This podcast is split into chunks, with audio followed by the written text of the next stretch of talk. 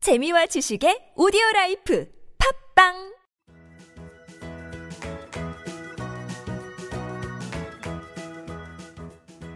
따지하 아토토토 중국어 배우기 중국에서 온 저 왕피민과 함께하는 아토토토 이슈 중국어 시간입니다. 이슈되는 부분을 중국어로 배우는 시간 따라할 준비되셨나요? 大家好，我是大家的中国语老师王平平。 안녕하세요, 여러분의 중국어 선생님 왕핑핑입니다. 안녕하세요. 여러분과 함께 중국어를 배울 중국어 배움이 이한글입니다. 핑핑 씨, 지금 제가 말하는 책 제목 가운데 읽어본 책이 있는지 한번 얘기해 주세요. 네, 놀라운 과장법, 현실의 마법, 랜달멀로의 만약에, 면역에 대하여, 통계로 거짓말하는 법. 아, 그 정말 거짓말이 아닌데 네, 하나도 없습니다. 사실 저도 없어요. 아. 이 책은요, 빌 게이츠가 자신의 블로그에 올린 휴가지에서 읽으면 좋은 책들 제목이었습니다. 그런데요, 휴가지까지 가서 책을 읽어야 하나요? 휴가는 쉬라는 거 아니에요? 그게 바로 핑핑 씨와 빌 게이츠의 차이점이 아닐까요? 그러나요? 네, 음, 성공한 사람들의 공통점 가운데 하나가 바로 책을 한시도 손에서 놓지 않는다는 건데요. 우리도 배워야 하지 않을까 싶네요.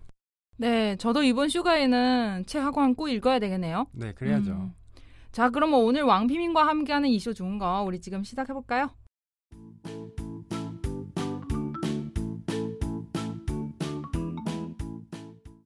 예, 한글 씨 오늘 준비해 오신 이슈는 무엇인가요? 네, 오늘 준비해온 이슈는요. 한동안 국내 문학계를 뜨겁게 달궜던 신경숙 작가의 표절 논란이에요. 네. 신경숙 작가 하면 외딴방, 엄마를 부탁해 등 그야말로 한국의 대표적인 베스트셀러 작가인데요.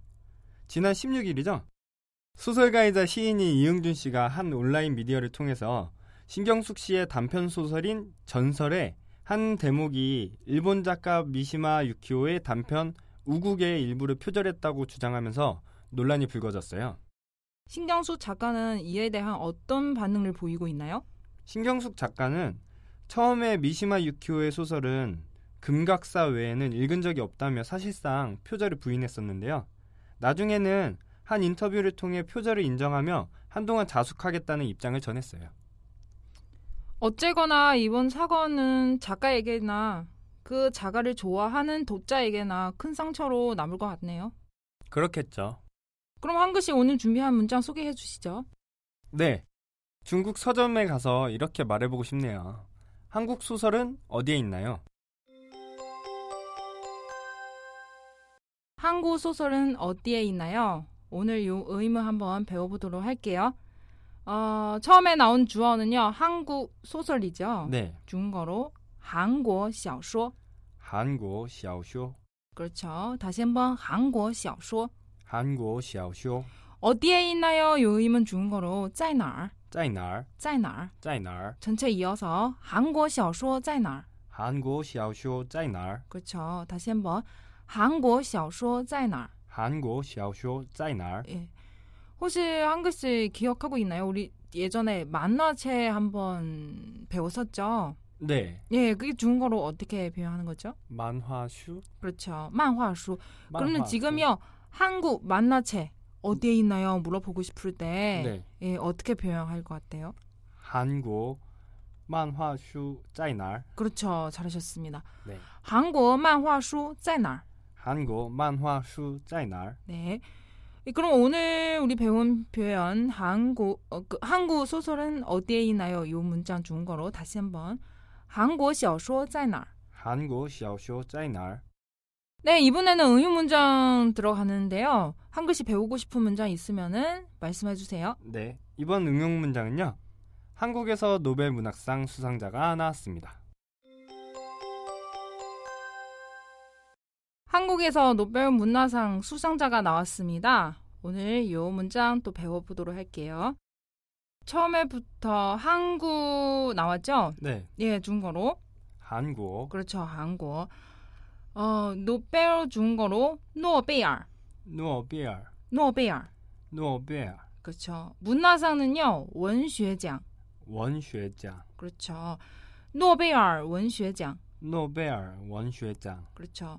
수상자의 단어 중거로 获得者 호어 너죠. 그쵸 그렇죠. 어떤데 이거 获奖者로 또 어, 쓰기는 해요. 네. 예, 상관없어요. 이 두 가지 다 많은 표현이고요. 네. 어, 일단 나왔습니다. 이 표현은 出了 추러. 그쵸 한국에서 뭐뭐 나왔습니다. 이 표현 중거로 한국 出了 한국어 추러. 그렇죠. 한국에서 뭐뭐 나왔어요. 뒤에는 노벨 문화상 수상자 붙이면 돼요. 그래서 한국 出了 한국어 추러. 诺贝尔文学奖 노벨 원学奖 获得者.获得者. 그렇죠. 다시 한번 한국 出了 한국어 추러. 诺贝尔文学奖获得者. 노벨 원学奖 获得者. 네. 되게 길지만 나눠서 보면 되게 쉬워요. 네, 한국에서 뭐뭐 나왔어요. 네. 이 표현은 한국 出了 앞에 집어넣고 네. 뒤에는요 노벨 문화상 수상자 뒤에 붙이면 돼요. 네.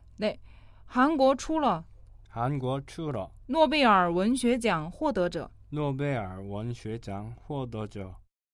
네, 그럼 오늘 우리 배운 내용 다시 한번 포습할게요.